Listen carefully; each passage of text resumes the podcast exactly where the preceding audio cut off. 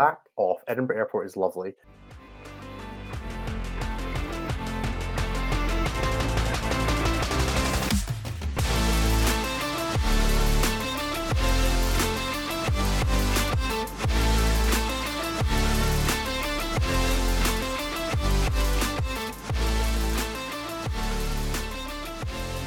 Hello, everybody, and welcome to Stat Check episode 41, and only 40 minutes late. So, you know, we're keeping up, you know, trying to tie it together. We should have waited another minute just to get the, the semantic fallacy, semantic field fallacy, one of the two going. I don't, it's one of those maybe. Um, anyway, it would have been funnier. Um, in what appears to be a normal thing this week, um, we're late for reasons other than forgetting to click the go live button like X and One did on Thursday last week. Um, thank you, everybody, for being with us. I'm Innes. I'm joined by Jeremy and Nathan for this episode of Stat Check, which is titled Oui-ly Wonka's Golden Ticket, uh, which is possibly my favorite name for an episode yet, uh, in celebration of the fact that our own Jeremy did, in fact, win a golden ticket and a bit in, and like some French bit of Canada. Um, so, first of all, congratulations, Jeremy. Well done. Thank Uh, you. I'm sure we'll talk a little bit about Grand Clash as we get to it. But let's start with the easy bit. How have you guys been? I guess I'll start. I'm I've been doing great. uh, had a wild weekend of Warhammer in uh, in Trois or for the those that don't know Three Rivers, French. yep. Yeah, literally three rivers. Uh, hilariously, there is actually Three Rivers Academy there. So there are some English people, English speaking Somebody people in really that liked city. the Wheel of Time. Yeah. It's not even three rivers. It's one river that splits into three branches at, at where it meets another river. Not even three rivers. That's kind of Yeah, it's kind of disappointing when I learned that. I was Yeah. like, oh, I, I thought it was actually like, three times. yeah. Nah, I guess it's not as interesting, but yeah, doing pretty well. I mean, it's in Canada. Um, Was it ever going to be interesting? But no, it was a good weekend. Um, hung out with some friends. Uh, Bruno always runs a good event. Uh, yeah, it was just a good time. You said the guy who played the Dark Angels Terminators. Yes, uh, the one of as I was going through my stats this weekend, this uh, at the end of the weekend, uh, ours was one of only two events out of twelve GT Plus events that didn't use the data slate. Canada just refusing, refuse, just stuck in the past as usual. Sounds about right though. It's two rivers in Wheel of Time. I'm so sorry. I have not read that book in a while. Uh, Nathan, how have you been? Nathan, do you have audio yet? We're I'm stalling for time for you, but I can definitely hear you. Can you hear me? no, you're coming through the wrong You're so quiet. Son a bitch. Nathan is also having an absolute time. Um, we'll come back to you, Nathan.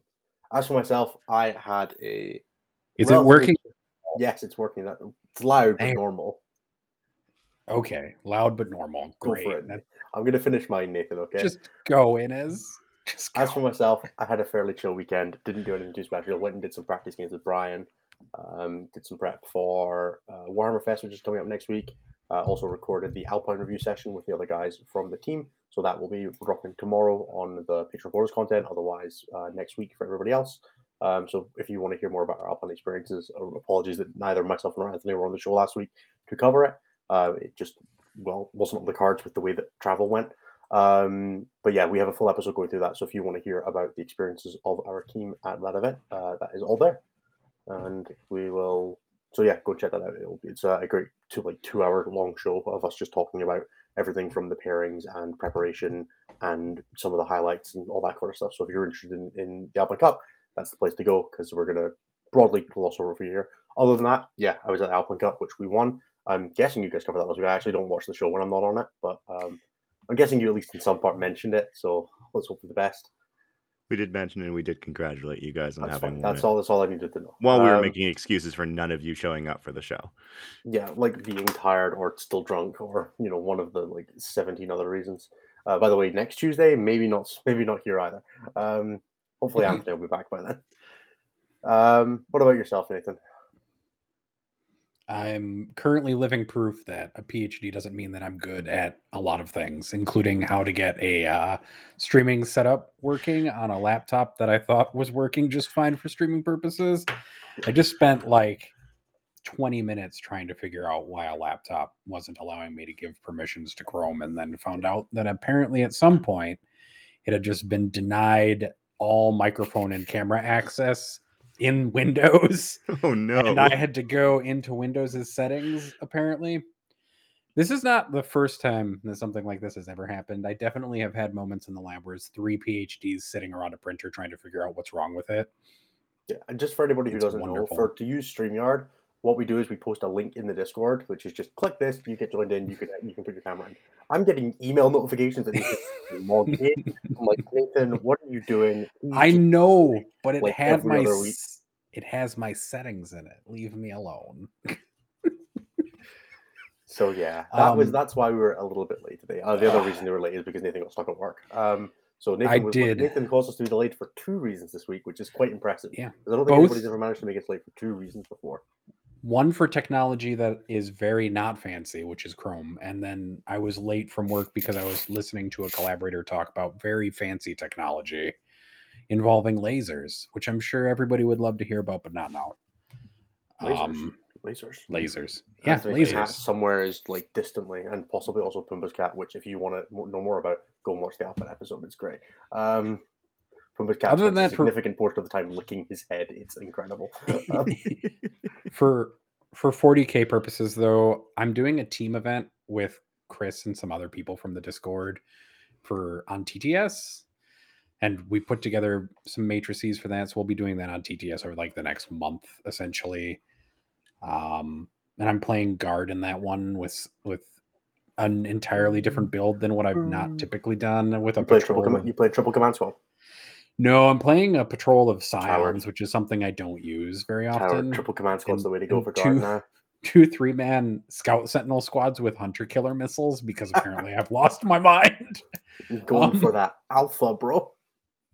Look, man, just you wait. You're gonna get charged by three scout sentinels with three attacks. They're gonna just do terrible things to you or something. Yeah, they actually do. It's disgusting. I hate that unit so much. sometimes, or or they just stand in front of you and you just don't get to leave your deployment zone at all. That's Or- also or honestly, both. Like, ain't nothing that says it, it could be both could be all of the above but that's that's about all the 40k stuff i put together the lion um and got him ready for painting yep he assembles so nice such a nice model Yeah, I'm behind on my Uh, Primarchs. I don't have an up to date. I don't have Angron or Angron or Lion.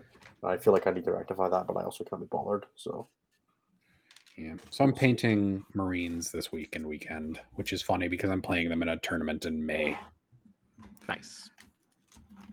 you playing other the than friend? You playing the friend killer list? yeah i'm playing like one of the three iron hands lists that were proposed to me in between various discords so i'm like assembling a bunch of vanguard veterans with lightning claws and i may may or may not be testing out a repulsor just to annoy Innes. i don't know Why would you do that before the before the new edition? Innes. Just leave it until Um, the next edition. It's not even good. i just want to paint it i don't even care nice about anything I, I did It paint one cool up as well model. after they previewed the new rules. Um, outside of that, it's pretty much just waiting for this edition to die and trying to keep myself focused on keeping up to date because if I don't provide myself with activities to keep me focused on ninth, I'll just kind of like go take a nap and play Total War 3 and Chaos Dwarfs for a while. Yeah, you're not allowed to do that. We still need you here every week and being somewhat relevant. So I know. And as I get older, I've determined that I'm becoming less and less relevant. not to us. Aw, that's actually the nicest thing I think I've heard Innes say about anybody ever. um, but yeah, w- let's talk about terrible stats for this terrible meta real Let's quick do it. while I Let's get talk stats. blinded by the sun setting in my face. Nice. So we had 12 events this weekend, I believe, of which Yeah. 10 used the data slate. It's a lot of tournaments. It's good, good to Yeah. see. It's good to see that things It's- aren't dying down as the edition moves on. And We've been Actually- consistently having that many events for a while now. But I mean, if it was keeps like get- Easter weekend was quiet, and that's been it for the past couple months, right? yeah, pretty Mhm. much. and actually the spread on factions winning events looks mostly okay. Uh, we'll talk a little bit about it as we go through the stats. I'll start with the top five performing factions, one of which is a surprise, and then a bunch of others of which are not. Uh, this is only sorted by win rate because I like to just sort it that way. So you're all just going to have to put up with it. It's not sorted by anything else. Um, our number one faction from the weekend is Genestealer Cult with 15 players and 73% win rate to go with one event win, two Just top swap fours, behind enemy lines, guys. Nothing changed. eight See- top tens, and a 1.67 over rep. Remember, Nathan, Wild that times. seventy three percent includes the two events that you that didn't use the slate. Yes. So if you take those two events out, Oh boy. What's the win rate when you take the two events out, Jeremy? Seventy five point five percent. Man, everybody, nobody believed me when I said somebody was going to hit Harlequin numbers. Buddy, balance is like 50%. I don't know what you're talking about. Somebody definitely, yes, it is one weekend, but it is pretty funny. Their overrep also isn't like amazing. It's almost a two, which is not balanced, but is also not madness. Um, and they didn't win more than one event over the weekend, and there were a lot more events over the weekend than just one. So it's worth keeping an eye on continuously, which we've said about Genestealer Cult since Arks dropped, right? And Innes did just say the major takeaway, which is just switch to behind enemy lines, bro. Turns out it's really easy. Um, you don't even really have to change the way you play that much. Maybe consider putting a third acolyte squad in. In second place is Ultramarines with 11 Lies. players. Lies. It's not real faction. 50 55.8% win rate, one event win, one top four, and two top tens, and a 1.14 over rep. So it's probably just fine. By the way, After that is I'm gonna I'm Go gonna ahead. keep doing this to you. If you filter that down to take out the two events that happened that didn't u- that didn't use the slate, Ultramarines drop. Nathan, can we just I only believe use it. the slate data? Like, uh, where is the filter? Where's the filter? like, come on, man. Nobody cares about Grand uh, Grand Clash. Like, it's not a real tournament. It was in Quebec. Ah. oh man, there was a filter in here. Now I need to remember where it is. Give me a second. Uh, honestly, the fastest way to do this is just use the dashboard because it's been updated and it has the filter by meta. Oh, you're right. Look at Cliff Go updating the dashboard already. I know he did it within like 20 minutes of me giving him the data. But yeah, so if anyone wants to follow along at home listening to the podcast, go to stat-check.com slash the dash meta and then set the meta to Arks of Omen 1.1 Q2 data slate and the date to 4 slash 23 slash 2023. And yes, Alex Towers, thank you very much for that one. Nathan, you need to meet Innes in person. He'll be nice, then regret it because it ruins his image. Nathan's met me. I've I've met Innes in person at Las Vegas. I actually think Innes is quite pleasant. Sorry, people. Innes's exterior of being a jerk is basically not really existent in person. If Innes is abrasive or a jerk to you, you probably deserve it. Eh, I don't know about that either. Let's not go. Let's not go that let's, far. let's not go that You far. probably deserve it, or I'm very comfortable with you. Those are kind of the two. Yes. Um, so let's go down this list then in order of just the Arks of Omen 1.1 data. I'll just skip over some nonsense. What does that say two? That's weird. Uh Genestealer Cult is in first with I need to extend this. I don't know why. I'm just having so many tonight, so many problems today. Uh Genestealer Cult it actually says have a 78% win rate on my screen. Jesus. for just arks 1.1 quarter two data slate um blood angels have a why is it doing this are the second place faction with us a soup above 60% win rate that i will figure out why it's messing around with my Nathan, there's a picture in the Discord. Is it easier if I just read them out from that and you explain the information? no i'm so tired of this just not working correctly that So i just don't care anymore second With a 62.5% win rate, uh, with 48 games played. In third place, we have Leagues of Votann with a 59.1% win rate and 39 games played. In fourth place, we have Asuryani, who are the best army in the game right now. Um, that's just for you, Vic. Uh, with a 55.3% win rate across 89 games. And in fifth place, we had Chaos Daemons with a 54.4% win rate over 60 games. Um, so yeah, 60 the factions. wins, 113 games. Sorry, 113 U's. Oh, I'm reading the wrong column. That's wins. Yeah. Um, this is really tall. I don't know how you guys look at these many, this many numbers.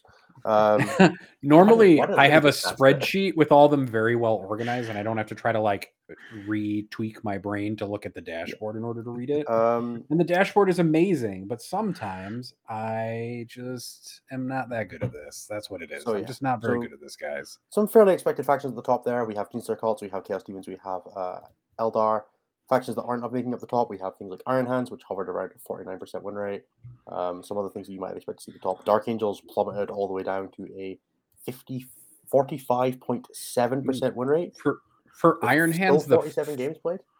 the funniest thing about Iron Hands still is that it's just base Iron Hands and then a couple other things like dragging it down real hard. But Master Artisan's Whirlwind of Rage is still at a 60%.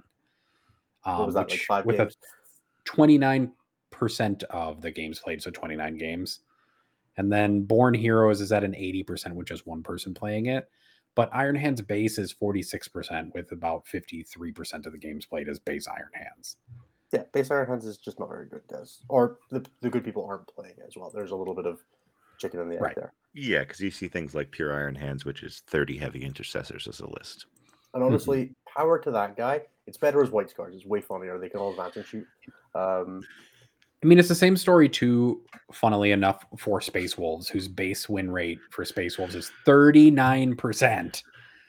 Because people keep playing base Space Wolves for some reason. they just gotta have Arjac and Njal Stormcaller, bro. Born Heroes Whirlwind of Rage is a 51%, and then Master Artisans Whirlwind of Rage was a 70, but only had one person playing it.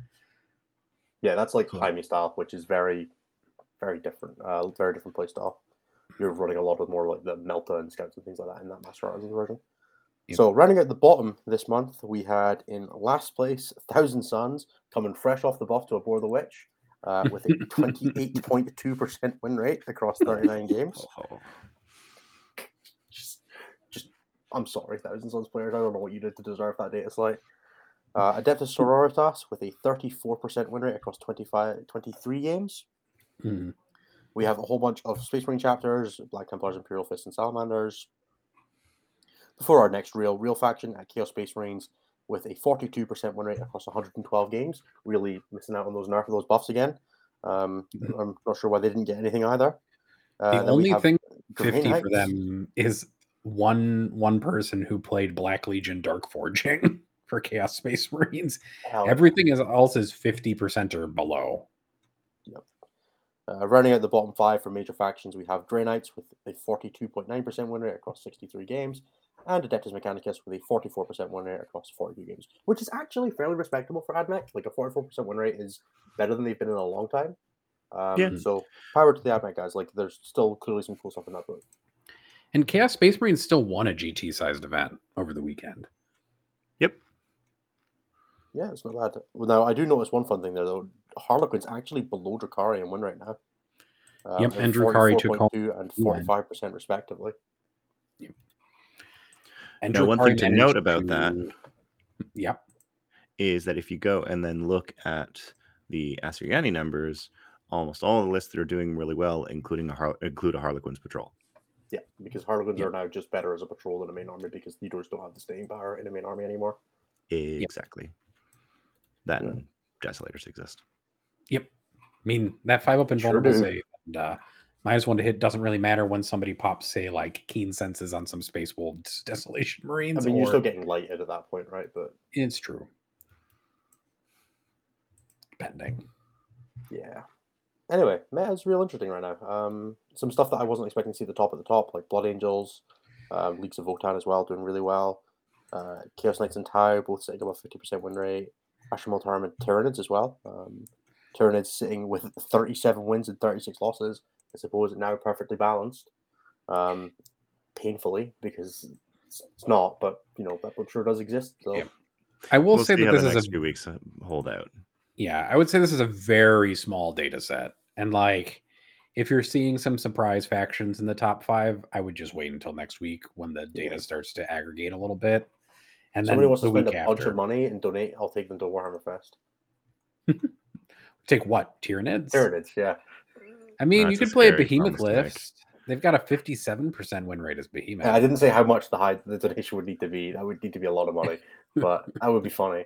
Um, I, I can, Brian's in the chat. I rescind my uh, I rescind my offer. Um, it's not. Cliff might also make good on that. Yeah, Cliff's done some somebody will somebody will force you to play Imperial Fists or Tyranids. I would I would play Tyranids a hundred thousand times before I played Imperial Fists. Um, but yeah, it's definitely it's good to see Dark Angels in the gutter where they belong. Um, I'm very happy to see that. I won more events Just- with Dark Angels than you did. Come on, man, back off. Oh. Oh. wow. Innes has found decided that Jeremy is his Anthony today. Um, Vanella takes a break and Ant- and gets Trying to replaced by defend Jeremy. To find a lot. throw punches at apparently. Co- cover Oh. Poland for me, Brian. Um, There's not really a lot I to talk about with the meta as it is right now. I don't think it's very exciting. I think we're just going to see it pan out the way a lot of people have predicted it's going to pan out. If something really weird happens, then cool. I mean, we've got this meta for they're previewing all the 10th edition rules this weekend because they're going to have playable games of 10th edition at Warhammer Fest, is what GW said. I am.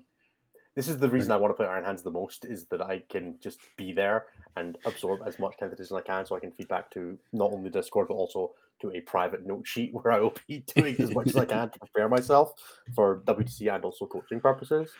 Are you just going Um, to be doing like Nassim's strategy? That's Nassim, also of originally Iron Hands and then Tau fame, and playing only 30 minutes of each round at most. well, I hear I hear Nas is on broadsides, so So We'll back to Tau fame. Yeah. Okay. Yeah. Okay, There you go. I mean, there's no no there's no um, Nova chart, Nova reactors in the broadside list, so I think we're okay. But oh. Or Nassim. Oh. Um, but yeah, like Warhammer Fest is gonna have a bunch of 10th edition stuff. Maybe we'll wake up super early or super late. I can't remember what the time difference makes it and live uh, stream it it's gonna be like 4 a.m. for you guys. when Whatever. 5 the a.m. for me, live. 4 No, a.m. for yeah, Nathan. It's ridiculous. oh come on, I'll be Jeremy. there. Let's pretend I'll we're young. and- I'll uh, Let's check pretend follow we're young spreadsheet. again, Jeremy. check check Nope. out Stat on Instagram. I will have as much on there as I physically can over the weekend. I'll be taking a bunch of pictures um, and trying to get as much content up there as possible for everything I can see. I'm there for the full three days, um, so I will be doing as much scouting as humanly possible for not only myself but for all of the Stat Check community. Yep. So check out the Discord if you want to see all the if you want to get all the juicy details because everybody will be in there in the Warhammer Fest thread. Hell yeah. And Archon Rahal, how quickly was Nas back onto Tau to seeing the slate? The slate dropped, and he immediately posted in three different discords that I'm in with him who wants to game against against nine broadsides.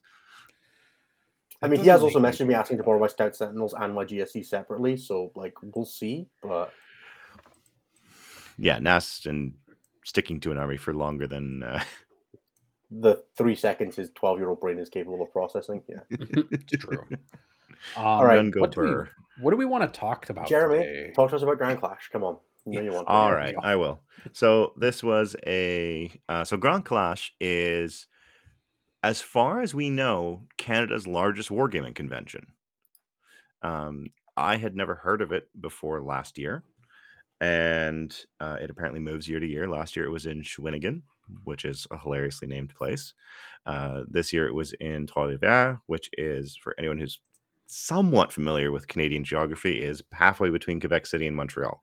So for me, it's about a ended up being about a four hour drive, which is perfectly fine for me for going to a tournament.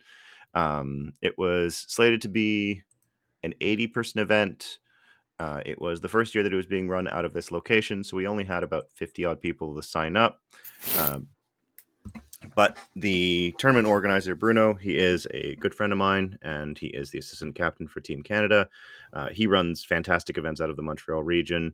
Uh, if you're ever in Montreal and want to go to a 40k event, look him up or look up or or reach out to the Imperialist group. Um, but yeah, so he was running it, so we were like, yeah, be more than happy to come out. Um, he found out uh, after we'd all signed up and we'd all started making plans to go. Um, he found out that the convention organizers had put in for a golden ticket for the event. So we were like, sweet, awesome, uh, chance to compete for a golden ticket. Um, but uh, yeah, so I started prepping for the event a couple months ago. Um, wasn't entirely sure what I was going to be bringing back then. I knew it was going to be Dark Angels of some flavor because first love, and if I can win a golden ticket with Archangels, that'd be great. Uh, data slate drops, and it gets announced that we're not using the data slate because the rules lock was originally April 1st, then moved to April 8th, and they didn't want to move the rules lock again. Opinions vary. I think we should have played with the data slate, but is what it is. So when we once I knew that we weren't running the data slate, I locked in my list, which was uh, 20 Deathwing Terminators, 15 Destillators, a Master, uh, a Chaplain, an Apothecary, and the Ancient, a unit of Infiltrators, and of course my secret tech, an Acolyte, which served the entire event to screen out my backfield to make sure that no one ever deep struck or dropped a pod behind my backfield. And sometimes he gives up Codex Warfare by mistake. Yeah, I made sure that he was always within three inches of a Terminator, so he never died. Snipers exist. It's a pain in the backside. Oh yeah. Oh no no no yeah. Anytime I was against snipers, you're like, you are staying in that ruin right up against the wall. Um, on I'll go through my games real quick because um, it was it was a six round event. Um, I found out at the beginning of the event, or a couple. I found out a few days before the event that it was best overall that was going to be awarded the ticket. Um, best overall is an archaic uh, system It's a at the Combination system, right, of sports painting and placement. Yes, but not just painting, hobby, because there was a display board requirement on top of this, which, as we have talked about on the show multiple times, display boards cause issues. This was an Adepticon level tournament and should be disregarded. Is what you're saying. The competition level Mm. was pretty fierce for for for general, um, because you did still need to score extremely well because your general score was your Swiss score, it wasn't your battle point score, it was your Swiss score. So you get three points for every win, one point for a draw, zero points for a loss. Um, and that was 50% of your score, 20% with sportsmanship. So don't be a dick and be really and, and be really friendly towards your opponents. And you got 20 points. And that's why And then- close for Jeremy almost not getting it despite coming second. Just heartless today, aren't you? I don't know, man. You, you make me start 40 minutes late. This is what you get. That's fair. It's late. Innes needs his beauty rest all the more today. Innes Innes after midnight cannot be fed or turns into a It's gremlin apparently. yes.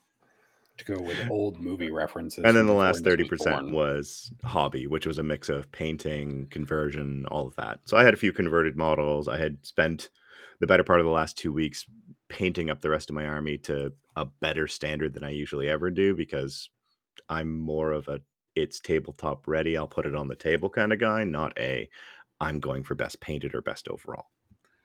Um, but so yeah, so knew that knew that going into the event, knew that I basically had to because of the quality of the hobby there that I basically had to go undefeated at the event to have a shot at best overall. Uh, so you know, hence the knuckle dragging list. Um, so round one, I I pair into the only other Dark Angel player at the tournament. Justice. I bet that was fixed. Bruno knew what was going what he was doing when he did that pairing. who was running a fluffy Primaris list.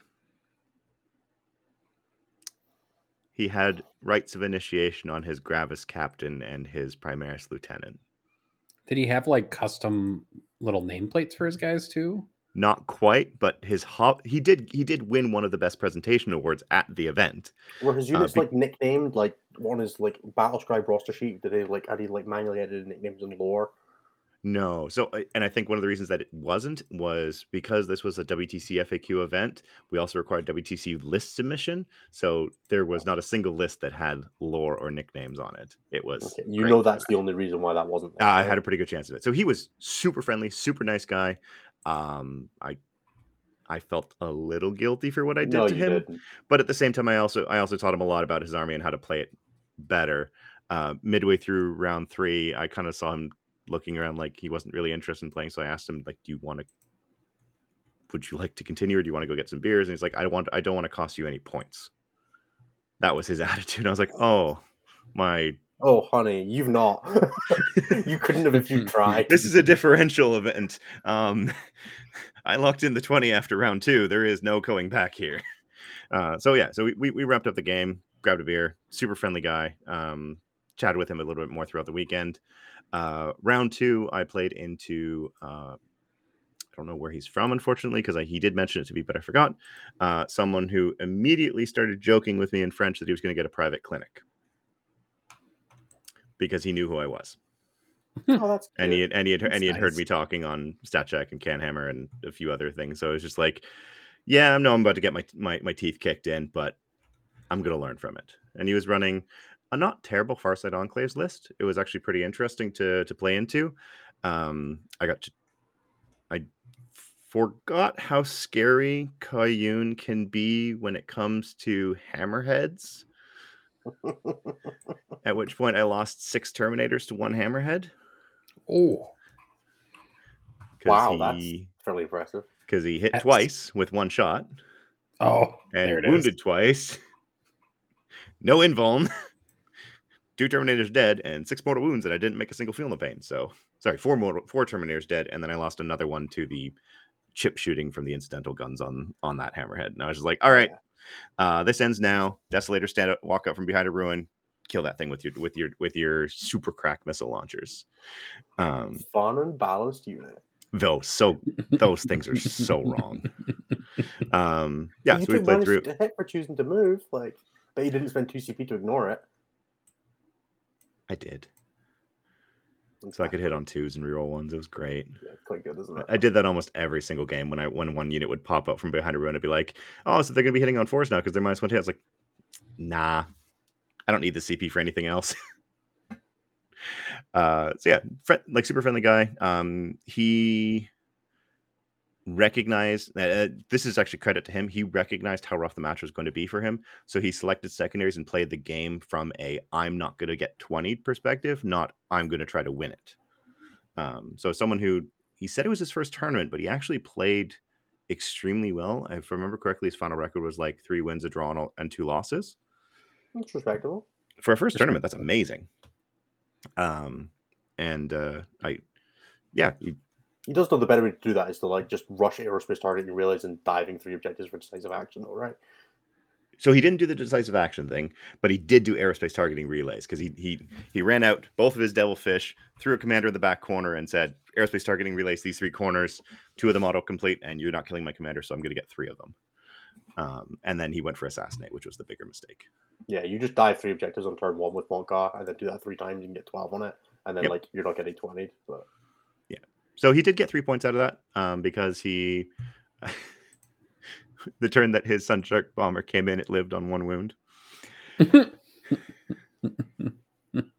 I shot everything into other things and then forgot that the shot that the Sunshark was there. So that was my mistake, and I got punished for it because he got a character kill out of it.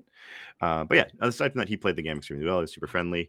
Uh, round three was probably the funniest game, but only for me. So I played into Dom Krat, fellow Team Canada member. Uh, Innes would have met him last year at the WTC. He was our Grey Knights and Imperial Knight player. Um, he was playing Space Wolves. He had three units of Long Fangs, a big eight man unit of Desolators, uh, some Wulfen, and then all of the the fast jump pack melee units, along with a Captain and Chaplain support. So it was a it was a pretty potent, pretty scary list. no desolations though. Eight Desolation Marines. No, eight. Wow, with three long fangs? Yeah. Oh, did you just not have like any wolf wolf guard or anything like that? He had three units of wolf guard, two units of Skyclaws, a unit of Wulfen, um, oh, yeah, I don't like that. and then a single unit of infiltrators. Mm, mm, no thanks.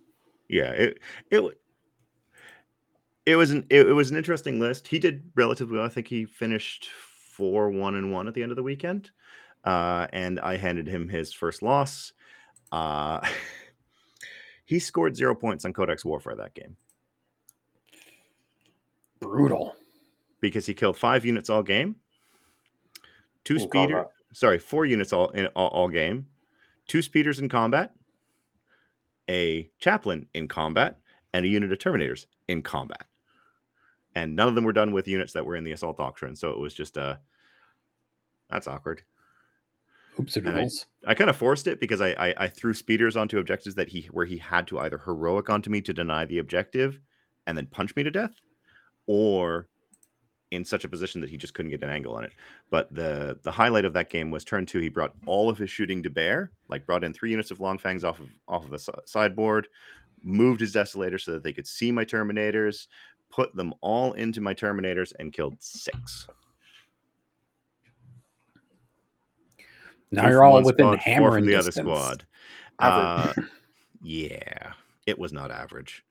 He rolled below on fours. I rolled above on fours, and at that point, I looked at the Terminators and said, "That unit goes tags those two units along fangs, and they'll never shoot again. Uh, that unit's going to stay stay on the middle and score oaths for me for this turn, and then next turn, I'm going to move it up, res a Terminator, and charge your Desolation Marines on your home objective, and get shock tactics on your home objective on mission 22, I think it was." Which is also four bonus points because conversions of mission. I held it for the rest of the game. Uh, so he was even losing points. Ouchies. Yeah, he lost two points on primary from uh, not holding his home objective for two turns in a row. Um, so it was a 20. Uh, it was a very one sided game, but it was very much an insight to this is why Terminators were not okay with free Storm Shields, free, thun- free Thunder Hammers, free Cyclone Missile Launchers, and uh, Permanent Transhuman. Yeah, but it's also why if you're running Marines, bring a Lieutenant. Because it's nice to have wound rerolls of one when you have all that shooting. I do love my lieutenant. He's a good Mhm. lad. He kills so many Baharroths. Uh, that's how I that's how I judge things now. It's how many Baharroths do you kill? It's like why Weber's are my number one and that guy's my number two. Yeah. Um, No, I love that. Uh, round four, I played into a local sisters player, super friendly guy. We had met at a previous GT in Montreal. Um, super nice guy, but again, he knew who I was. He had looked at my list and just said, "No." Um, smart he guy. scored. Uh, pardon? Smart guy. Yeah, yeah. He uh, he was playing Valorous Heart, and I will say, Valorous Heart sisters in cover don't die to desolators. I mean, they died to one mode of desolators, Uh, they save on twos. not that mode. Yeah. Uh, but the problem was is that he was also running like 40 combat sisters, so he just couldn't clear me out of the middle. He would send a unit of every single turn. He sent 10 units that 10 models that were buffed up by Morvenn Vahl into a brick of Terminators and killed four Terminators, three Terminators, and three Terminators. And every single time lost the squad in return.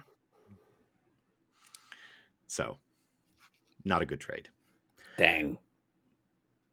um yeah so that that he actually scored of the games that i won he actually scored the most points uh because sisters just score because they still take leap of faith because turns out you just need to now discard one of your dice instead of using a few of your dice um and when you're not especially in this particular game where you're not trying to make deep strike charges or anything along those lines you're just trying to live it's not that bad and then. If you play a bad sisters army, there are less things to use your leap of faith. Yeah, exactly. Uh, and then Shrine, he scored a 12 because I took it away from him at the end of the game. And you know, just turn it into a shrine and morph and dive like 30 Terminators onto it. I tried, uh, except he kept slowing me down by throwing 10 bodies at me every single Uh, turn. yeah. And and you're not getting wouldn't- like three six inch consolidations off of that with the chaplain and He was being very clever with where he would leave models because I would never kill 10 on the punchback. I would kill like seven, and then a couple would run to morale, and then I would kill the last one with shooting, which is great for co- codex. But uh, but yeah, he he was very clever in how he played it. Very good at keeping me um, away from that objective because he recognized what I was trying to do, which was shove twenty terminators down his throat. Uh, yeah, so that was that was that game. Uh, so end of round four, uh, and there's two of us that are undefeated. And by undefeated, I mean there are two of us that have a 4 0 record. It's myself and my good friend Francois, who we travel down together. So we know we're playing in the morning on Sunday. Uh, we rock up. you guys did a four two event format, which is frankly diluted, but I appreciate it. I love the 4 2 format. I think it's so much better, but I'm also an endurance player, so I get yeah I, no and, and for me I, I absolutely love it because like by the end of round four i'm still vibing um and a lot of people are passing out um so yeah and because it, means at the end of the day on the sunday you can chill you can hang out you can chat for a little bit and then you can get home at a reasonable time even if you have a four hour drive home um so yeah monday sunday morning we're we're, we're rocking up the table play and we're playing mission 11 which is recover the relics i think it's called draw. yeah. So we looked we, we looked at the table. We declared our secondaries. We both took Codex, Oath, and Banners. and then said, "I'm not leaving my my ruins." Does whoever goes second not just win if you do that though? Like, Uh, not quite because you need to win by six. yeah. Ah, you guys are cowards. So we we threw Vanguard launchers and and and uh, Castellan launchers at each other all game and killed nothing. Oh, sorry, we each killed two units, which were speeders that we had placed too close, and then realized let's move the speeders away. Oh yeah, no, Uh, it's the Iron Hands player in that match. You usually put your street street sweeps and straps over and let them die and give up zero on it. It's way more fun. yeah. Uh, turn three, we, we had been we had been shooting Castellan launchers at each other's infiltrators on forward objectives, which we realized was very pointless because I was just healing them and bringing a guy back every single turn, and there were sticky objectives. eh? Yeah, he was just probably he was just like, okay, this isn't going anywhere. And then on turn three, I was like, I know what I'm gonna do. I'm gonna move them next to the edge of the board and throw them as trap reserves, so you can't shoot them anymore. At which point he did the same thing, and we both just sat there going, "This isn't going anywhere." And diving the middle for your two ultimate moment points just gives your opponent two on codex. So And a kill point. Yeah, I So guess whoever actually- so whoever goes second gets a bonus on turn five, maybe. I don't know, Yeah. man. I feel like there was play there. These are just There, cowards. there, there could have been play there, but we like we were talking it out. Yeah, Francois just pointed out of the 22 games that were played that round, seven of them tied. Yeah, we did. Uh, we did that round one of Home Nations last year, uh, and I think we had like, I think across like thirty-two games, we had like seventeen ties in WTC. It's- Well, we, looked at it. and We were just like, right. I can leave my ruins and I can shove my terminators forward and try to do and try to connect on the turn afterwards because I have to cross no man's land, or and risk you successfully killing the 20 terminators and then I have nothing protecting my backfield because you're just gonna come straight at me because there's nothing like your your army is now significantly stronger than mine. Or I can wait for you to come to me, which you're never going to do because you have run into the exact same problem. Nah, Francois a coward. Francois definitely has the advantage there. Should have gone for it. You can always kill him. You can always kill him. I declare You've been him called out. Francois. Whereas I took the safe thing and I said, I have bottom a turn. I'm going to score my two on oaths at the end of the game, and I'm going to win the game by two points. I declare him a coward. That's fine. I'm okay with it. It's whatever. You guys can play at War Masters and settle it. Well, He'd have to earn the right. Like, let- let's see. Oh, there's there's freaking a gauntlet just thrown all the way through the internet straight at Francois. Uh, so yeah, so we we played it out to a draw, and it took 30 minutes to play the game because of how we were we were both cowards, but we both were just like, who cares? Um, because we also looked at the tables next to us, knew who our round six opponents were going to be, and just started laughing. Because round six was mission 13, Data Scry, and there were now four of us that were on four wins and a draw. It was myself, Francois, my really good friend and friend of the show, John, who was running his guard, and not so friend of the show, but a friend of us, uh, Eric, who is running House Raven Knights. What did And you who- get out of that for the last pairing then? Uh, I got the guard. Ah, what kind of guard was your opponent running? Uh, he was running uh, Born Soldiers, good stuff. To be fair, Francois just there, like, I table either of these in 20 minutes. Who cares? Yeah, and, and, like, and I I was would like one of these like, more than the other. Yeah. The more interesting thing to me is what Jeremy got paired into because the last thing a guard player wants is to get paired into Iron Hands Desolation Marines and just watch all of his stuff go away from behind from the other side of the table. Whereas calc targeting can actually be sketch. uh, yeah, it definitely can be when it goes off. It never does, but it can be. It can be. Yeah. So, uh, so I paired into John. John and I have played multiple times across uh, various GTs, both locally and in, in the Montreal region. I've mentioned him on the show before. He runs an absolutely run- wonderful restaurant called Canzid in Montreal. Um, super friendly at the table, super nice. Uh, Innes, you'll get to Innes and Nathan, you'll both get to meet him because he will be at War Masters, despite not being involved with the WTC this year, um, because he knows that Oh, It is the best Anthony play to 40K. Him at, um, yes, he was the guard Yeah, player that Anthony played. the at- conversation coming up earlier. yeah, yeah, super friendly guy. Um, I, everyone in stat check will eventually play him and just love him because he is so wonderful. Um, he is always the greatest of sports. Um, Yeah, I and he was defy an one ex- person in Sidecheck to make this guy a problem for you so that we can prove Jeremy wrong. It's you going to be me. you'll That's be how, very hard pressed to find a problem with John. I will say that right now. Um, but uh, unfortunately for John, I broke our streak of him going first. And uh, yeah, he was smart. He started most of his stuff off the board. All of his infantry was either in transports or not on the board. So he, so I didn't have much for Desolation Marines to go into. Um, But not much isn't nothing. so the Desolation Marines ended up going. So one thing that we recognize is we were playing on a WTC layout.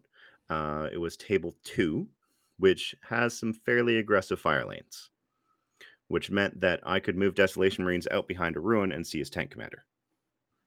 Hmm. So popped the Desolation Marines into his tank commander, took it down to two wounds, which then meant that all the Desolation Marines shot at the tank because I was like, you need to fail one Vengor save, and he's dead. And he failed one Vengor save and then failed the reroll, and the tank exploded. It's just rude, really. Which means for anybody not following along at home, there's a wonderful stratagem for the for uh, Imperial Guard called Vengeful Salute that allows them for one CP on a battle tank to fire on death with turret weapons, which you can use if you don't explode. Yep. Because he was just like, all right, yeah, I lost the battle tank, but I don't really mind it that much because it's not good into your Terminators because it's a battle cannon. It's AP2. Um, But, But it been- Desolation Marines. it would have been great to kill those desolation marines that were sitting right in my face uh, and the game kind of snowballed a little bit from there because what also happened in that turn was i had started some infiltrators my one unit of infiltrators off on the far right hand side just to make an objective sticky so that to force him to come out on me but what he did was he had because of how the terrain was laid out well in this wtc layout he had to put two tanks back there to keep them out of line of sight of everything else in my army uh, so the infiltrators made a nine inch charge and tagged both the tanks turn one. Yep. Didn't need a thing that reroll for the nine inch charge either. That's the thing that can happen. I do enjoy charging people turn with it with uh, infiltrators. It's one of those like secret hidden modes that nobody ever expects you to do when you pick banners. Uh, it's I'll get them later. It's fine. Don't worry about it. I got I got charge targets. yeah. So the the rest the, on his turn, he actually got surprisingly lucky and a and two tanks picked up six terminators. And I went, oh, that's a slight problem. Uh, and then they failed to kill any more terminators for the rest of the game. They killed like two more, I think, the rest of the game. Because what ended up happening over the next two turns was I slowly strung a unit of 10 Terminators across two objectives with the Apothecary and the Banner, saying you're minus one damage, you have a six up, feel no pain, you're never dying. And yeah, I basically just strangled him out of primary because it was mission 13 and there was no way for him to score. Um, he still scored, I think, three points on differential because guard secondaries are still pretty good. Um, but yeah, the the turn one charge combined with the tank commander dying, combined with the unfavorable terrain, made things very uphill for him. And through the whole thing, he was very pleasant, very happy, just a joy to play. Uh,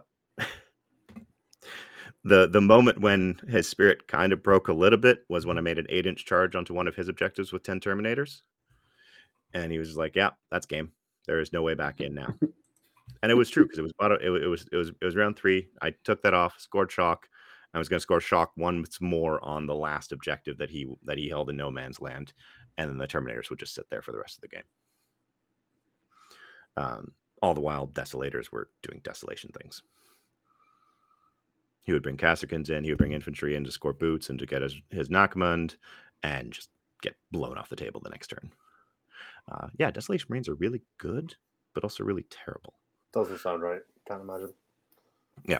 Uh, meanwhile, um, so we played a full five rounds. Meanwhile, Francois forced his opponent to concede on the top of two. Yep, Um, Sounds about right. he wasn't even allowed to fire his contemptor battle round two. Sometimes you don't need to. But as he as he pointed out, um, when uh, when Eric did pop calculated targeting on his Crusader, it killed three Van Vets. Average.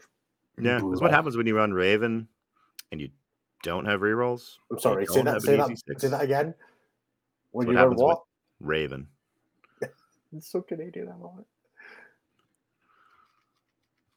I don't I even don't hear a difference anymore. I don't It, know it, what's it going came on. across very Canadian. I don't know. Oh, Um, right. Yeah. Let's bounce off. So, where did you end up placing in the event? Where did you do for uh, best overall? So I finished second overall in the event. Francois beat me by six differential points. Um, yeah, uh, we were we were the two undefeateds for the for the event. He got best general. Um, I got best overall, and people have been told this now, including the second place person. I got it by 0.6 points out of 100. Nice. second? Uh, Dom, the guy who I 20'd in round three. No, that makes sense. Uh, and the most hilarious part about that was he was playing his teammate round six. And Dom is an exceptionally good player. His teammate is pretty good too, but Dom generally has his number. So Bruno had already marked down Dom for best overall because he was going to get a higher score than me. And then they tied. Oh, dang. I felt just a little bad hearing that afterwards, but at the same time, it was Win your games. Yeah, I mean, I, I also ended up being shorter because my uh, my Swiss score ended up being lower because I had the draw into Francois. So I was down like seven points out of a hundred because of the draw. So right there, you know, if I had decided that I should take the risk and try to beat Francois instead of taking the safe draw, it wouldn't it wouldn't have been as close. Mhm. That's why you should just win, Exactly. obviously. just don't lose, obviously. But yeah, that's where we're at right now. I have uh, I am waiting to hear back, but uh, I've got a cool plaque that says I have a golden ticket and a pretty sexy medal on top of that. So Nice. We'll add you to the group chat. Um, actually, hilariously, I got added to the Canadian group chat about an hour after I was handed the plaque. Makes. Nice. Perfect. So, congratulations. Well done on the golden ticket. It will be super awesome. Uh, now we just need Anthony to win one. And obviously, Nathan um, is probably not going to go to an event. So, come hang out. Um, hey, look, man. I Your feel. Crusade, League, your Crusade League doesn't have a golden ticket. I'm sorry. I mean, I've I've won GT a GT. I can win another one. I just haven't. You've won more GTs than I have. It's fair. Um, uh, I guess I'll just go win a GT just for Innes. I'll There go you win go. Go win a GT with a golden ticket so you can go to Atlanta with us and be cool. Oh, here's what you should do. You should come up to the Capital Clash Major at the end of July, where we have four tickets to give away. Oh shit, that is a lot of tickets. tickets? Top four get a ticket. He doesn't have four good players. Why do you know. need four? You know what the best part about this is? Is that I already have a ticket. will Francois already already has a have ticket. One. the, it's going to be like more like places six through ten that get a ticket by that time. It's just nonsense. I don't know. If I can figure out time off, maybe I'll just fly up and I'll just hang out with Jeremy for a weekend. You don't even have to do well at that tournament. Just- Just go. You'll probably get one. just be a warm body. I will. Yeah, I will say that like Anthony did say that it was probably one of the most competitive, but bet but well run and best best run events that he's been to. So take that as you may. Honestly, man. Um. All right. Let's quickly wrap the plugs and then we'll do, jump into show questions. I'm going to do short plugs this week. I really can't be bothered. Hey, thanks for watching. We love you all. Thanks for being here. Um, we have things you should check out. Live show every Tuesday here on YouTube, 11 p.m. GMT, various other times across the globe, 6 p.m. Eastern. That's the, that's the one I'm going to remember, the one I'm sticking with. We were a little bit late today. Don't worry. Back to normal time as of next week, probably. You can also check out the Discord, which you can get access to through the Patreon if you want to get all of our stuff early or chat to us or see all the stuff we're talking about at Warhammer Fest or hear about these events live as they're going. If you do patreon.com slash statcheck, $5 a month gets you access to that and all of our bonus content a week early. Coaching, you can check out stat-check.com slash coaching uh, if you're interested in getting coaching from either myself or Typhus, who is uh, another wonderful player. Um, get in touch as we're coming up to 10th edition. It's a great time to get started on learning a bit about yourself and your problems and what you can improve on uh, to make sure you're fresh and sharp. So if you're interested, reach out. We would love to have you. We'd love to hear from you. Uh, drop us an email at coaching at stat-check.com. We have other shows on the network, Enter the Matrix and X and One, which are both wonderful shows run by Typhus and kind of Anthony. I suppose just Typhus now. Anthony kind of stepped away from the Matrix. And X and One, which is run by Tim and Cliff. Those are both live and when they have episodes. X and One is usually every other week on Thursdays. Next episode should be week on Thursday. The most recent one is live on YouTube now. And Into the Matrix is as and when it happens. Um, I suppose technically the Alpine Cup episode that's coming out this week, uh, probably tomorrow, is one of them. Um, so go and check that out, although it's not going to be under the same name. Uh, that'll be out for everybody in just over a week. Thank you, everybody, for being with us. We're going to jump into show questions now. If you want to get your show questions answered, best way to do that is be in the Discord where you can get your questions guaranteed answered. Otherwise, chuck us a super chat in the Twitch stream and we'll definitely get your question and we'll fill in any extras if we have the time. Thank you so much, everybody, for supporting us, being with us. We have been doing this for almost a year now. It's super awesome to see the continued support. Thank you so much, everybody. Show questions. Let's do it. I'm going to grab a drink. We'll be back in a moment. Okay. So expensive to fly to Ottawa in July. What's that about, Jeremy? Uh, at the end of July, really? Yeah, it's like four hundred dollars to fly from Chicago to Ottawa. Ugh. It, the tracker does say the price is very high, but if it wasn't like four hundred fifty dollars, I probably would. We'll talk. We'll talk about it. We'll find a way to make it work. No, we won't. Oh um, Lord. I don't know. Do the same thing with you that I did with with with Anthony. Pick him up from the airport, escort him to the event, and then escort him back with a with a massive prize. Just about. I like the idea. yes, Um, Ella Woozle, it is direct to Ottawa. it's a direct flight. Oh, Okay. Third questions for tonight's show. What's the next event that S asterisk asterisk T check will attend? Any team events we know about? I IGT something in the US. I Don't think we have anything planned as of yet. Uh, next week it will definitely be Alpine. uh, It'll be definitely Alpine Cup next year. Uh, we were really, really trying to get Brian to to payroll um, all of us going to Kansas City with a ringer to steal the golden ticket from Team Art of War. Um, but Anthony, and Anthony was adamant that that would not happen. And we were trying to steal Anthony from Art of War at the same time, obviously. Um, that ended up not happening, uh, which I personally think coward move on Anthony's part not to accept the gauntlet. But well, whatever. true, yeah. Um, so no, I don't know what the next plan is, but there'll be something. I mean, the whole team will be at the WTC, so maybe we'll do a little quick five v five. I feel like we're gonna have more important things to do, like double fisting bottles of wine and stuff like that. But you know, again, to, Oh, to, no. to confirm again. Uh, um, what will StatCheck do when they run out of Discord questions to answer? Um, stop answering questions. Stop asking questions. Um, God. you You can can John for super chatting with twenty eight dollars for Nathan's plane ticket, I believe. you can if you guys want to sponsor my plane ticket, I will definitely figure out my time off to go. and you'll get to meet John there. yeah, exactly. you go. Sure. So all you sure, guys have to do, we'll put a little fundraiser bar at the I'll bottom. it. Um, Oh my god. yeah. That's Okay, very nice. Of you, John. um, Thank you. What we'll start to do when we have Discord question and answer, we'll take questions from the chat, the same as always, or we'll just stop the show. Depends how we're feeling at the time.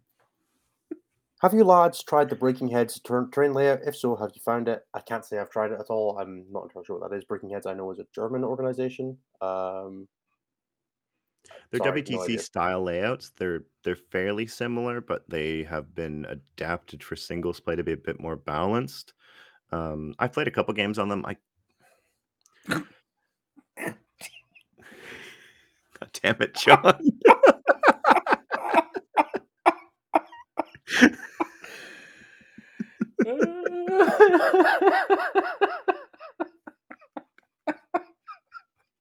For anyone who is watching, listening to the Oh. podcast, not watching a replay live stream, John has now given fifty-six dollars, and now Oh, Francois has given another twenty-eight dollars to pay towards. I mean, it Nathan's Canadian ticket. dollars, so like you got to remember that's like three pound or oh, six or four dollars. It's like twenty. It's like twenty US dollars. So we're Ugh. sixty dollars out of the four hundred there. We need another three hundred and forty dollars.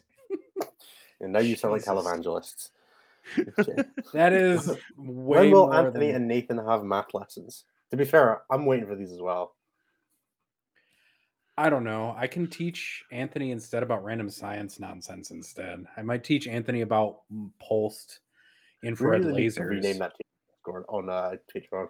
But It might just become I will teach you teach Anthony random things that I know about science until he like tells me to stop. how much do we need to raise in total to get in to raising it to to taking it? You'd have to cover the entirety of my Warhammer Fest tr- event plus another tournament on top of that. I think would be Well, no, reasonable- you already told Brian cover. Yeah, I told Brian Poland, but Poland is going to be an expensive trip. So I'm like, two. He said it's not that Fest fans much. Yeah, he. It's not that much for him. it's a stat Father's Day gift. Yeah, you I- can I, give your can't, I can't explain to you how much. I need to just very quickly cover how much Brian spent for his Harlequins army. I'm not going to say the number, but it's an inordinate amount of money he spent for his commission painted Den of Imaginations Harlequin army. Um, through the order that I believe it's the most expensive thing he owns, um, by an order of magnitude. So, Jesus. so like,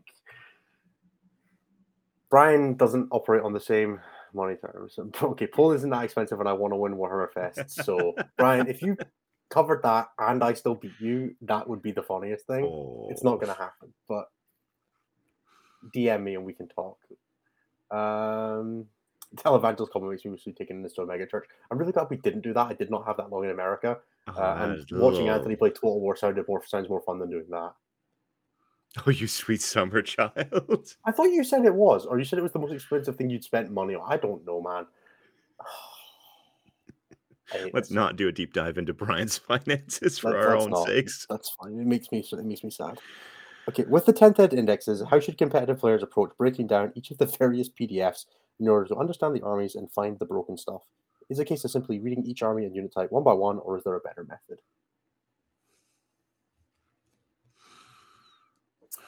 All right, there's like five things you do when a new like uh, that's a very very ballpark number, but the first thing you you got to do is you have to like understand the core mechanics of the game, right? That like reading the data sheets does nothing for you if you don't understand the context of the game you're playing. Which means the first thing you should do is understand how the game works and what the missions you're going to be playing are, right? Like what are the functions of basically winning a game of 10th edition? Like how do you score points? How do you continue to win games? Then with that knowledge, and like it helps to read some data sheets as you're doing this, like look at the cool ones. Probably like I would recommend just using like the starter box as a great example for this to just understand it in a smaller context looking at that then will give you an idea of what data sheets can do and what baseline like gw understands is the baseline then with that knowledge you take that into the armies that you're interested in and look for what seems above rate in your section.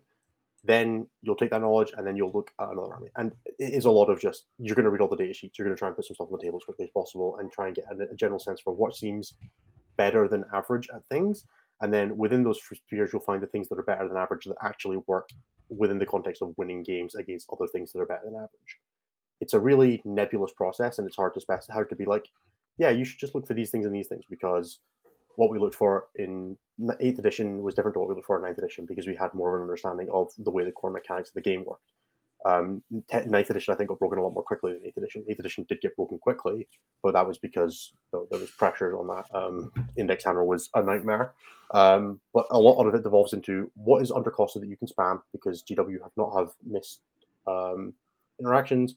Anything that gives you action economy, so double moves, double shoots, double fights, um, move in psychic phase, anything like that. Anything that you can stack buffs on, so psychic powers that affect units beside your own, for example, might be something to look at.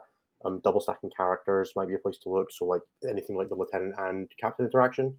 Um, any units that are really undercosted, just that kind of thing. It's hard to give specific answers because we just don't know what the mechanics of winning games in 10th looks like yet.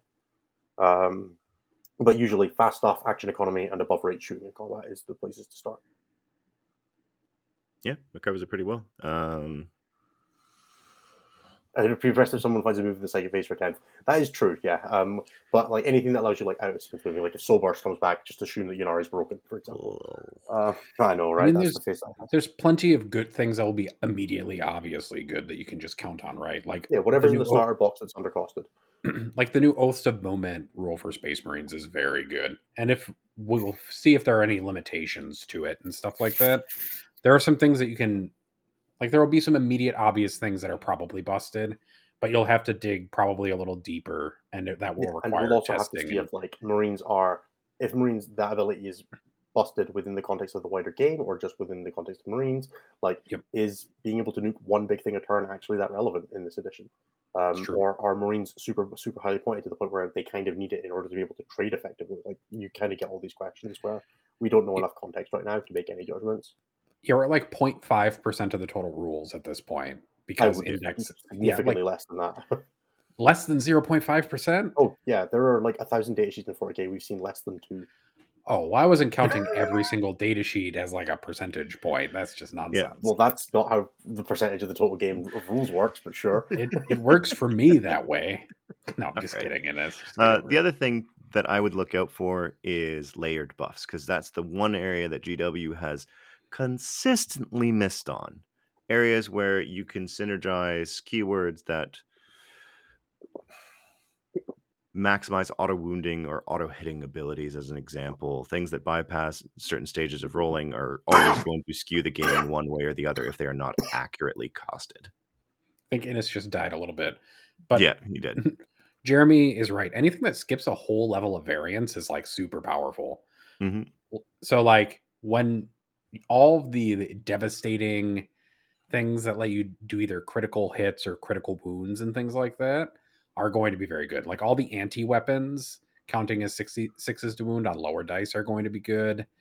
But the Might things that on a hit roll of six count as like immediately something else are very, very good. Those things will all be great.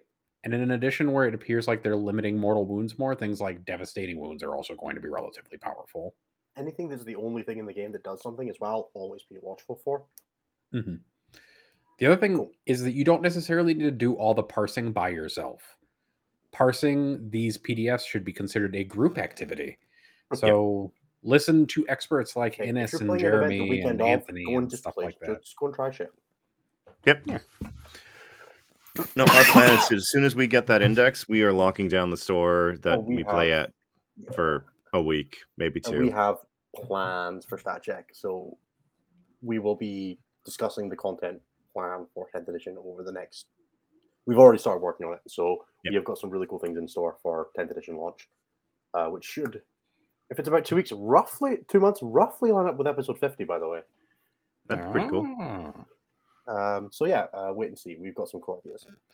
Yep. We've got a whole plan. It'll be great. Yeah, but then we have a whole channel in the Discord that nobody else can see. okay, which long rumored but never officially released faction would you expect to see get a full release during 10th? We had rumors about Exodites, for example. It's not going to be Exodites. I hope it's not Exodites. We don't need more Eldar in the game. It's probably going to be Dark Mechanicus or Emperor's Children because they're going to complete the. Legion, the I Legion want, I collection. want Zoats. I want big, weird lizard centaurs to get a new I mean, to a they- full faction. They could do that. We never thought squats would come back. It's true. I actually want that fungus army where it's got the guns, but looks like actually a giant mushroom instead of orcs. There's a piece of be cool. artwork. There's a piece of artwork in the core rule book, I think, that shows them off where they're just giant mushrooms with guns. Well, one thing I will say, I do want faction Primarchs where you can just bring all of the Chaos Primarchs or all of the Imperium Primarchs in an army, and it's just a legal faction with special rules. Um, because the fact that I can't play Godwalker right now makes me upset. That would be very interesting. Okay. Luhan asks, My team has been learning Teams 40k by having small scrims. However, our matrices tend to be hor- horrifically and hilariously fucked. Do you have any headline recommendations for how to approach practicing building matrices and doing pairings for a team wholly new to the format? Watch Enter the Matrix and the hmm. five and eight round eight five and eight man pairing review episodes that are up on YouTube.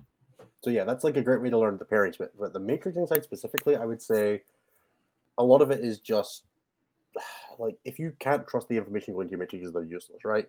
Yeah. Um. So maybe to a degree, try and take the players out of the equation a little bit. Look at the statistics, look at the stats, look at like historical win rates for factions, things like that. Yeah. Just go into it with uh, like you'll be less accurate than if you had your players doing it properly. But go and just look at the stats for what the Harlequins versus you know Tyranids win rate is, and just use that data instead of trying to get you guys to come up with their own. There will be nuance to it. You'll get it wrong by a little bit every time, but that will probably be more accurate than your players guessing badly.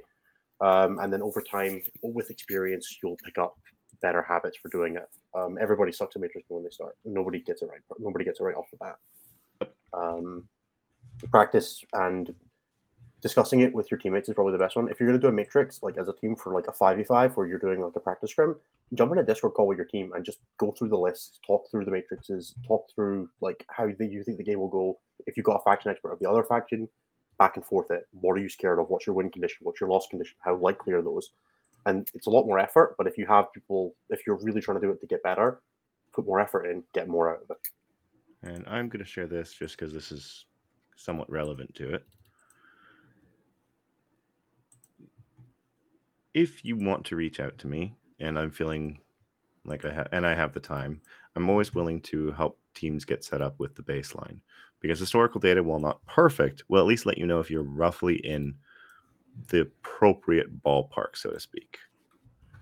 Um, and so you can you work with something like this, which actually will tell you historically how factions have paired into each other.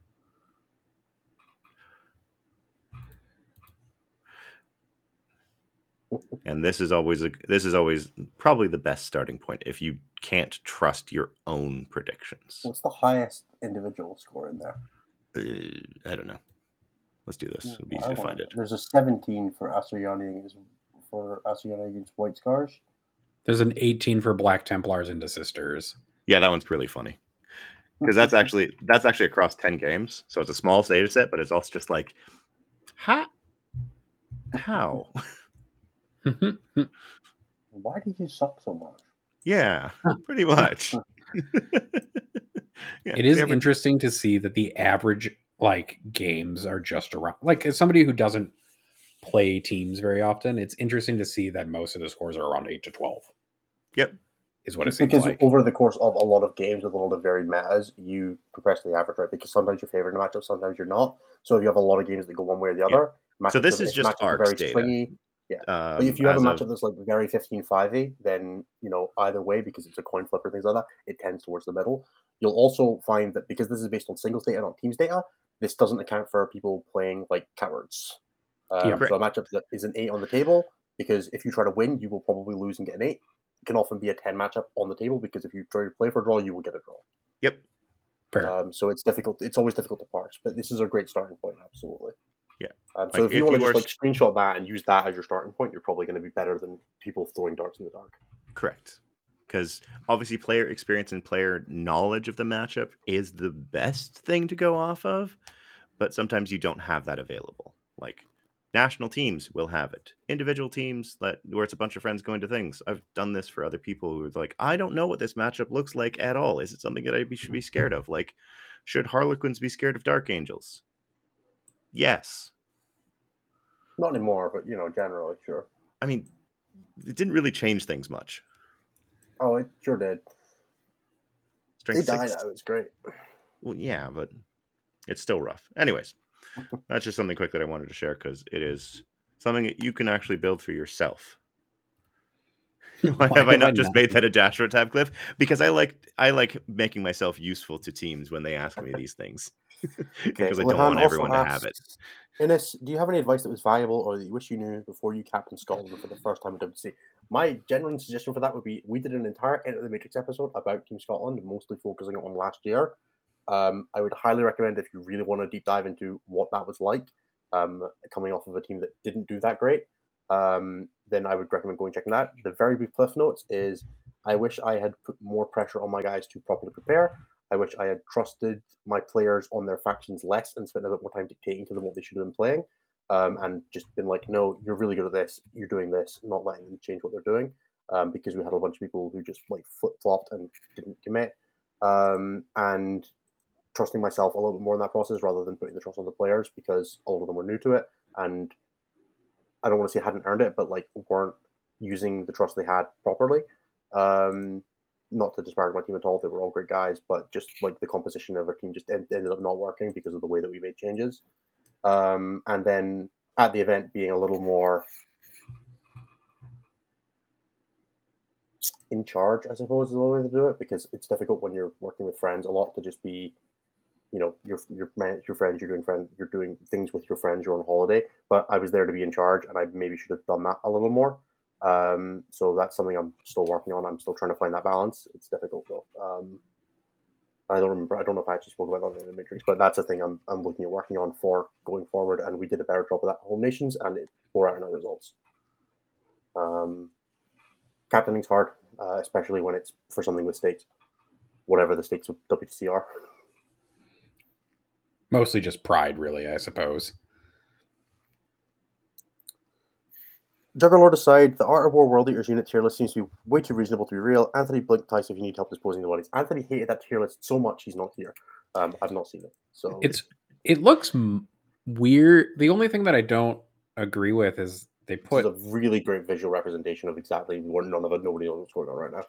I know, but I'm just looking at it real quick. The only thing that seems odd is that share? sure, I guess.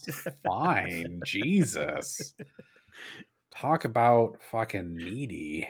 Jesus Christ. There are like 45 people watching this live right now who have no idea what in God's green earth you're talking about. I don't and a bunch of care. people listening Here. definitely can. Here's the tier so the- list. yeah. Defilers, Predators, and Mauler Fiends suck. Hellbrute, sorry, and Forge Fiends. Hellbrutes, Mauler Fiends, Heldrakes, Lord of Skulls, Land Raider, Khârn, Terminators, re- kind of suck. Angron is perfectly balanced along with Jakhals, Master Fusions, and the Juggerlord, which seems interesting. If describing Angron as balanced is optimistic. The Demon Prince, Rhinos, and one of the Eightbound are strong choices.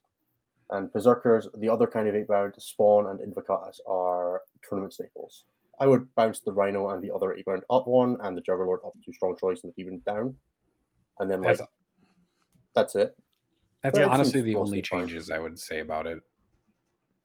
Yeah, Angron should probably be in more Butcher's Nails, please. But I mean, when you have 21 data sheets, there's only so far you can go off. it's true. is Your it average 21? is That seems high. Wow, I didn't think they'd have that many. If as many as GSC, that seems wrong. I mean, GSC have 13 character data sheets. It's not the same. yeah, but- yeah, that's Um, no, it looks mostly fine. I don't have any strong feelings. Anthony's probably crying in a corner that the Juggerlord is below the Demon Prince, but whatever. Uh, if it makes Anthony upset, it's probably for the best. I don't think I've ever actually seen a demon prince being played in a world eaters list. To be fair, I've definitely was seen a some World people that I Eater player- respect as unlist writers put them in there because they think it's fun. and that's about as far as I got. there was a World Eater player at Gaunt Clash that brought two Demon Princes. How do you do? and no invocatus. No, he had Invocatus as well. Invocatus Okay. was his warlord. Lord Avocado. Look, man, if you don't take the avocado, what are you doing? Probably playing Disciples. Being able to buy houses, everybody knows that. That that is really the true the true problem with millennials everywhere. Yes, is Oh, Lord, avocado because millennials are running Lord Avocado instead of buying houses. Um, instead How many of test buying. games of 10th edition will Innes need to be able to memorize 10th and share with the rest of us? I'm gonna try, guys. I can't promise I'm gonna be able to memorize 10th edition at Warhammer Fest.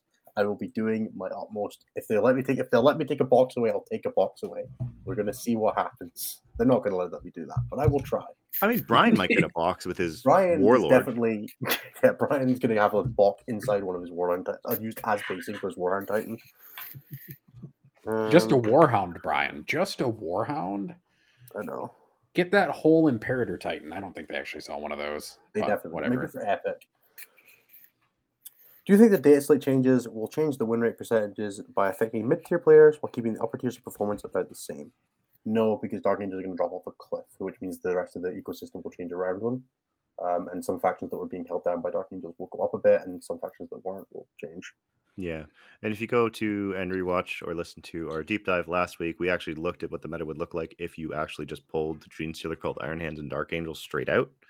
Um, and the reality is that the top armies remain the top and the bottom armies remain the bottom, and there's a little bit of shuffling in the middle.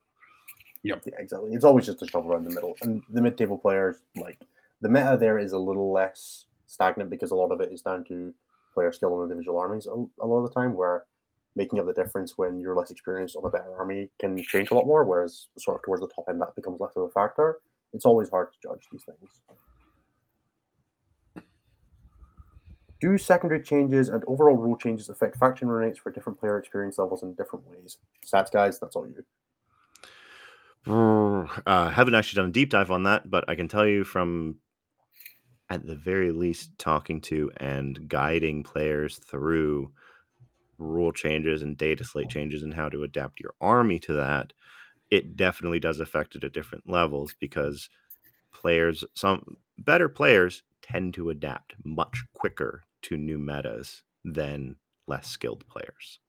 Yeah, part of that is just because being a better player means you're better at skill sets that are 40k. Adapting is part of that skill set, right? Exactly. And not only that, but also as a better player, you're also playing more games. So in terms of real time, you're generally just, you know, the time that an, an, a less experienced player would play a game, you would have played 10 games. And so you've come to terms with what they came to terms with in their first game nine games earlier. Yep. Yeah, entirely fair. Hobby question: Are there any Instagram or YouTube channels you follow for inspiration, or just because they're great? Yes, Yes. there are quite a few. Um, off the top of my head, uh, Rogue Hobbies, who just launched her channel, absolutely fantastic content. Super glad to see that she's still making stuff, that she's still doing painting videos, that she's still um, getting her hobby out there. Um, I, yeah, highly recommend you go check out her channel. If you don't know who she was, uh, she was a presenter for GW. Um, she was part of the Only Hands um, debacle that went down where they stopped showing presenters in their Yeah, paint this is, videos. Uh, Louise Sugden, for anybody who's not sure. Um, but anyways, yeah, she's she's set on on her own now. She's doing her own little thing. Um, her first video was talking about the Rainbow Warriors, which was an absolutely hilarious and wild ride of the history of the Rainbow Warriors through 40k, while also going through a paint tutorial on how to paint up your own Rainbow Warriors. It was a gem to watch and listen to. I watch a lot Prism- of conversion videos more than like painting videos. I don't really find painting videos that interesting, but seeing cool conversions always does it for me. I enjoy the converting part of the hobby a lot more than the painting part. Um, I'm trying to remember what the guy does. There's a guy who does some really cool orc conversions that I like, but I can't remember his name. I watch Juan San's El Mini- Miniaturista, which is uh, a Spanish guy, I believe, Mhm. who has an Yeah, Instagram account. And he has a really amazing Patreon full of awesome tutorials. And then NRM Paint is another person who I follow on Instagram and on Patreon, uh, who also puts out really awesome tutorials. There are a bunch of other people to follow as well. Legalize Mischief, which is um, Colin last name not coming to my brain. Who also does an amazing job of painting. I follow a fuck ton of uh, Mhm. Instagram Warhammer 40k artists. Rogue Hobbies is one that I follow, and I loved um, their prismatic swords tutorial on YouTube a bunch. That was great. And I of highly, my- it's called uh, Kit Bosch. I highly recommend it. It's on YouTube. They do like really cool conversions by like they do things like growing parts um, to make them bigger, like stuff like that, which I've just never even remotely heard of before. Uh, highly recommend. He also doesn't paint the models, which is just my favorite part. So it's just like just straight up, he sprays it, sprays it black at the end, and that's it. it's like I don't paint models, it's fine. Um, which is like he's my hero for that. That's awesome. Man. Um, I follow On the too ed- many. yeah, I'm going through my Instagram right now. On the entertainment side, um, just if you want funny reels and whatnot, uh, when you're looking for, you know, cheer yourself up after a, a rough game. Uh, Fit Hammer is always really funny, and Cantina 13 makes hilarious um, uh, reels of of pop song parodies, almost exclusively having to deal with painting painting models or the lack thereof. And One day we'll have a pile of proper shame. 40k skit based channel. That's what I really want. Um, like One day. loading ready run for loading ready run for Magic, but not The one other one that I wanted to yet. talk about is uh, Baharroth, the Cry of Old Paint, who is painting yes, painting he's fantastic. on a completely recreated version of that throne room scene with Roboute Guilliman in it. And I just want to share a picture of it because I think it's just so damned amazing that I'm going to share it on my screen for people who are in, in chat. Because I think this thing is amazing. Like, this is some nonsense. He built this Jesus. and it's just and is painting it with oils it's absolutely just the most wild process to watch that's all He does a lot of really cool conversions. actually ridiculous and you should go and follow them which i apparently don't do and i'm going to follow them right now Fix that problem. Yeah, that's gorgeous. I'm gonna go actually follow him now as well. Yeah like it is probably the most over the top and ridiculous thing that i've ever seen in my entire life it is also apparently the size of a toddler just putting it out there it's huge Oh yeah, there's a there's a picture of him painting it as his pinned Mhm. tweet. So uh, highly recommend. Yep. Um, honestly go on go on instagram and just like put in your army's like thing as a tag and you will find all sorts of amazing artists on instagram who are just looking for people to follow them and a lot of people who put out amazing tutorials for you to watch if you like that sort oh, of thing. Instagram was just for pictures, was just for videos of women dancing. That's TikTok. Oh, okay. Are they not the same thing? The They're not. Instagram is TikTok Reels a week later. Ah, got. That's true. Usually You're with not the wrong. TikTok um, watermark burned in. Yeah, Yeah. not not even cut out, just for the just for the likes. I think there was like one question from chat that was worth looking at. Um, It was from McWarp. Uh, do we think do we think GSC seventy eight percent win rate is a problem? Nope. I It's one week. still I still maintain the position that I put in the Goonhammer roundtable is that I will wait to see if Genestealer Cult are a problem when they become a problem with more than 12 people playing them. And I And they remain never will be because there, ne- there would never be more than twelve people playing them. Yeah, I remain only un- thirteen characters in the codex. I remain unconvinced that a faction that's play rate has never gotten higher than like a dozen people will be a problem. Yeah.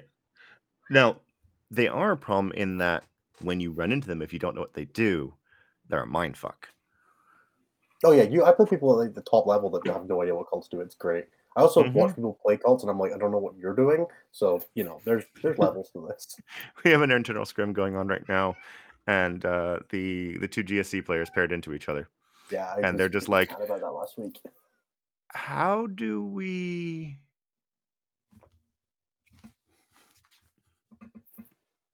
How would you go about organizing and spreading the word of your event? Um, I mostly just use Facebook Facebook to do it. Like you can generally, if you've got a decent set of like community groups that you're in that are for your local area, spam it a few times. Like once when the event launches, once three months before, once a month before, uh, and just like get the name out there. Um, there's a bunch of places for for most most communities will have like an event calendar of some kind. I know for the UK, there's a UK event calendar on Facebook. There's also the UKTC event calendar. I'm guessing there's similar things for America and Canada. I know UTC for Goonhammer has one. Um, ITC will put one on the website if you apply for a token and send them an email. Um, that's one way to do it. The other one is just like speak to your local community people. So if you've got like um, like your national team has a team page, has an event, has a page or anything like that, chuck it up there. Um, just mess up the message. Most people are pretty happy to advertise. Become a friend of the Stat Check Show, and then we'll we'll talk about your event I really should there. plug my event on here some point. I'm not going You to, should. but I really You should. Once mean, you get that's closer how- to it. That's It's how in, we. like three weeks. Oh, that's shit. how we've. That's how we've plugged events like at all. it's Is that like people have two weeks asked on us to- Saturday. like, Jesus. All right. people have- Innes, details about your event now. Oh, yeah, I- I'm running an event in Scotland in two weeks on Friday, I guess. It's called Clan Wars Scottish Open 3. It's in uh, Nightly Gaming in Bathgate. If you're interested, um, drop us a message on Facebook at Team Scotland 40k or drop me a message on Discord and I can send you the details. It's uh, five rounds with a top cut for the top two players. I think I have like 14 tickets left, but I can theoretically go up to 200 people in the space. So, you know, drop me a message. We're at like 50 just now. just a few, just a few more. Um, we don't have a golden ticket because no events in Scotland have a golden ticket. Um, That feels like an oversight, but also a very targeted slight. I, I mean, like, I'm not going to apply for one based on my history with GW. So, you know, uh, it is in Bathgate, so I do apologize for that. But Bathgate's pretty close to Edinburgh if anybody's interested in flying in. Um, it's a, it'll be a cool event. We've, it's a really cool venue. Uh, we're using WC Train. Um, But yeah, if you talk to us, I'm gonna run a, and I'm gonna run a team event in November if anybody wants to come to that as well, same venue. But Nice. nobody knows about that now, so that's actually the announcement of that. What, Um, so what, like two weeks before GW Atlanta? uh, it'll be after GW Atlanta wise, wise because though. well, because San Diego is two weeks before GW Atlanta. Oh no, right. We haven't talked about San Diego, have we? No, we haven't. Oh, San no. Diego is two weeks before GW Atlanta. Then Coventry's the weekend after, and then GW Atlanta. There's so much going on this I'm fall. gonna have a busy November. There's so much going on this fall, and I have no idea how to start planning for it. well, the simple answer is don't come, don't fly back to the UK for Coventry like I'm going to. Yeah, I'm not going Um, to do that. Um, Yeah. Yeah, no, exactly. Anthony's and this is going to become Coventry. best friends with the uh, the airport security guys at uh, Edinburgh. they'll all well, yeah, all two sheep who manage that entrance As long as I don't to will go through know in his Heathrow again, I'll be sight. Mm, free- First and of all. Nathan, back off. Edinburgh Airport is lovely. Uh, as long as you have to- as long as you have to go to the Ryanair terminals. Um, Well, that's because Ryanair, if they could just tranquilize all of you and throw you in like and stack you, I could would do that. I could they pick and choose, or it. I could go to San Diego, then Coventry, then Atlanta, Georgia. and that sounds way more fun. And then Bathgate. You know, When is when is the event in Atlanta again? November 18th and 19th. Okay. that's the one. Just curious, I couldn't remember. Yeah, it's gonna be a busy a busy fall for the We should at some point probably like announce the San Diego stuff. But We No. should. We should really we should message Steve and like get. a Yeah, let's talk to because Ninja. Um, There's a whole bunch There's of some advertising we background. can do for that. There's some background stuff that you guys will get later if you pay attention to the stat check team. But also, We if you want got us, plans, it's gonna be great. yeah, we got a we got a lot of plans. But if you guys want your event to be talked about or known by us, you should just let us know and we can talk. I'm just going to technically drop it in there because they've already put all us on their stuff it. website and we can talk You about it can't- more. Oh, are we on the road? Yeah, we're already on their website. So we'll talk more about this on a later show when we, when we're getting closer to it. Um, but some good friends of ours are running a massive tournament in California called the California Cup, uh, and they've they approached us, and we are going to be helping them out with a bunch of things. Oh, we are on their website. Cool. Yeah, we're gonna be all sort doing all sorts of stuff for them. So just watch that space and watch this space for more information about that space. Oh yeah, the, uh, the the thing on the thing that yeah, it's already up. Cool. That's I Yeah. had no idea. I didn't know it was up there until I just went there. So There's one last actual question from Contact Lost, which is how to do proper target priority when your opponent is playing the target saturation game. I don't know. I play Iron Hands. Target priority is fake. Kill everything in line of sight. Uh, no. So the real answer is you just have to. you just have to make judgment calls, right? Um, Yeah. uh, You're going to assess very broadly deadliness, point scoring potential, closeness are like the three things that matter. And then you'll decide what order of priority that matters. If it doesn't matter that they're close to you, kill the deadly stuff. If it doesn't matter that they're deadly, kill the scoring stuff, right? Like you've got to just work through that process. You will be making an evaluation in the game based on the current situation. The best way to do it, I would almost always default to scoriness until you get better at target priority. Um, if you kill their scoring, you will probably win the game as long as you know the other ma- factors don't matter too much. But that's a target priority. Like it doesn't overrule. Like you're always going to have to make judgment calls about this. Unfortunately, there's no way to shortcut target priority. I like what Brian says: panic and shoot the grots in the backfield. I mean, you could just do what I did last weekend and just kill all the grots turn one. exactly. Kill everything in line of sight. Worry about the scoring later. If you have Exactly. Desolation Marines, just do whatever you want and win. Just pick up Just dice and throw them at your opponent. with all of them on twos on turn one. That's that's what I recommend. You can also do that. Yes, you can do that. been there. Um, yeah, ease of killing also factors into that. Like, there, Mhm. it, it's a whole thing. You're just gonna have to make your judgments. There Yeah. is no there is no shortcut to target priority. Um, Stop At the end of using the day- averages to do it. Yeah, it's always going to be one of those things that differentiates um, players because there are a lot of things where you can just be like, you made a decision that was a mistake here, and there's a lot of things where you can be like, you made a decision that was a choice here, and you can discuss the merits of both options, but none of them are ever going to always be right. Um, target priority is one of those things where even top players will disagree significantly because there is never a right answer. There is always just the answer that progresses the game state in a way that you're comfortable with. Um, so play for like the easiest way to do it is play in a way that makes you comfortable. If having units close to you makes you uncomfortable, kill those ones first and figure out the rest later. If you're always worried about your point scoring, kill their scoring, let them charge you. Just play around it. Um, it's it's a lot of where different approaches to the game differentiate is how you approach target priority when you have lots of choices. Yep. Yeah. Um, something something Alpine video. Yep, there is an Alpine video. It will be out tomorrow UK. I will be uploading it in the morning, and then it will probably go live sometime around dinner time UK time, which will be lunchtime US. Uh, it will be on the YouTube channel for everybody who is a Patreon member at patreon.com slash c slash stat uh, slash stat check. Uh, for five dollars a month, you'll get access to all the bonus content, including that video. It will be live for everybody else a week later. So a week tomorrow, which will be Wednesday, the somethingth of March of May. Um, so start of May if you're looking for the Alpha video and you're not a Patreon member. But if you're not a Patreon member, why are you not a Patreon member? Come check it out. We're, we don't bite except Jeremy occasionally. Um, and that's a threat. Right. consider it a promise. you can consider it whatever you want. Right, guys, that's going to do it for us. Thank you so much to everybody for being here. I'm going to refer you back to the earlier blog section because I cannot be bothered. Uh, thank you so much, Hit- everybody. hit with us. like button. been- hit like button, share, tell friend, tell a friend. That's what I want you to do this week. Go and tell a friend that they should probably consider watching Stat Check because if they don't, then what it, like if you're not watching the best 40k content out there right now, you could at least watch us. We hope that you all have a lovely evening. Good luck at any tournaments. If you're at Warhammer Fest, come and say hi. I would love to. I would love to see you, and have a great weekend. Good luck at any tournaments. Bye bye.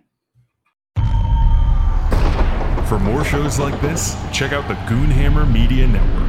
More info at media.goonhammer.com.